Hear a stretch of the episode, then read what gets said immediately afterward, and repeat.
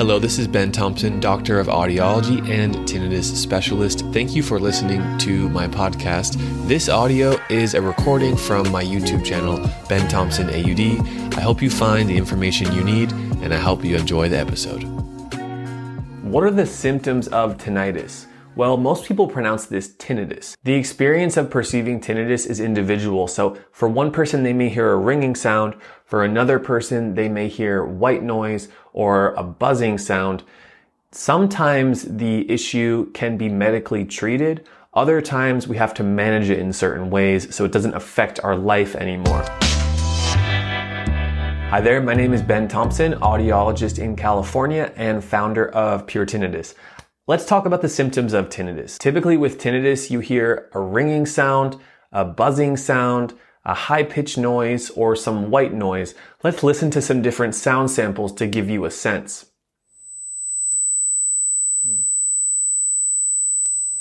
So that's an example of what a loud tinnitus sound can be. Now, typically the pitch of tinnitus is different for every person.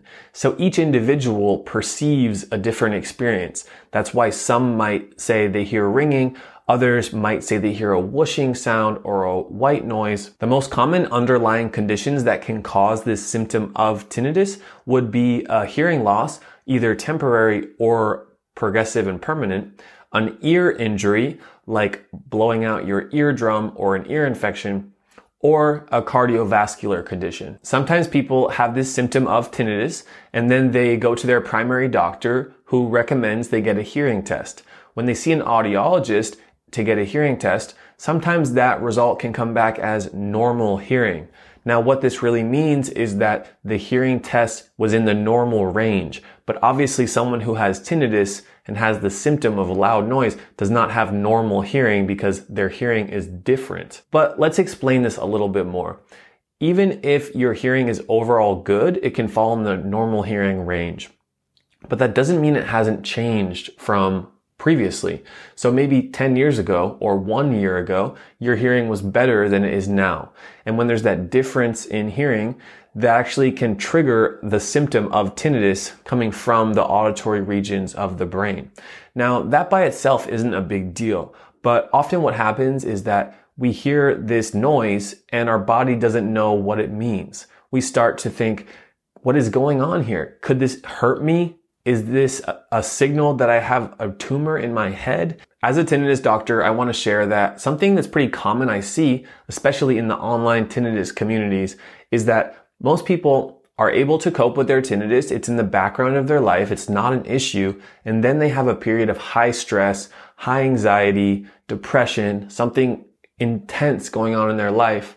And that spikes the tinnitus. Suddenly our emotional reaction to it and our nervous system, our body's reaction to it can amplify and that makes the tinnitus louder and it creates this vicious cycle. If you want to see another video on that, check out the link in the description. There's another video that covers that in detail. Some other potential causes for your tinnitus could be auditory deprivation. That means having a progressive hearing loss and your auditory brain not being stimulated as much as it typically is. So it creates this phantom sound of tinnitus. Other potential causes could be loud noise exposure, certain medications that are called ototoxic that can damage the cells in your hearing that can create a chain reaction to create tinnitus in the auditory brain. And finally, acoustic neuroma, which is a kind of growth on the auditory nerve, as well as TMJ, temporomandibular joint dysfunction, and different disorders of the neck or the jaw.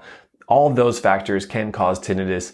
So of course, you don't know most often what's causing it for you unless you see some doctors and get some different test results to understand the condition. I almost always recommend seeing a doctor to help you with your tinnitus at the beginning so you can understand what caused it and if it can be treated. Remember, if there's no medical cure, there's still things you can do. This channel focuses on how to manage tinnitus. It's particularly important that you see a doctor if you're experiencing tinnitus with ear pain, hearing loss, or dizziness. I made a full video about when to know if your tinnitus needs medical intervention. You can check that link in the description as well.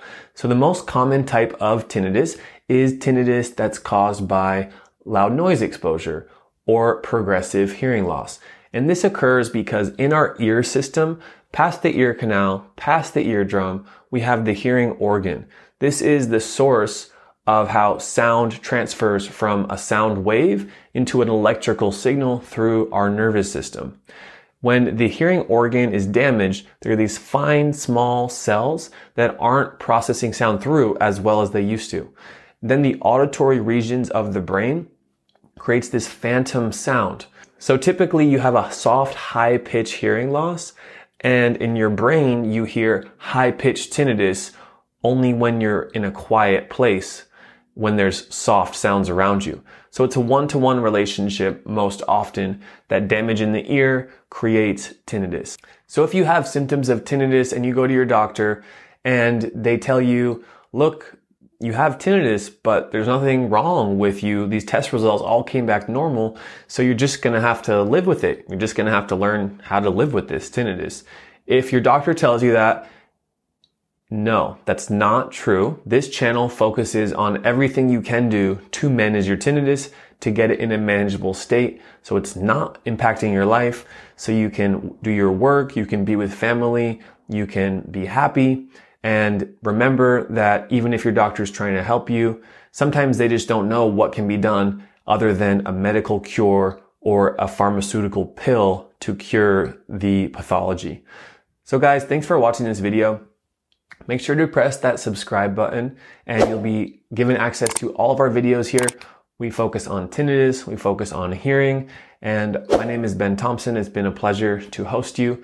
This next video that I want you to check out is called How to Limit Ringing in Your Ears. From my experience, how to improve tinnitus, it's not commonly understood. Other doctors might not know about it, but there are ways to better manage tinnitus and oftentimes the sound gets softer too.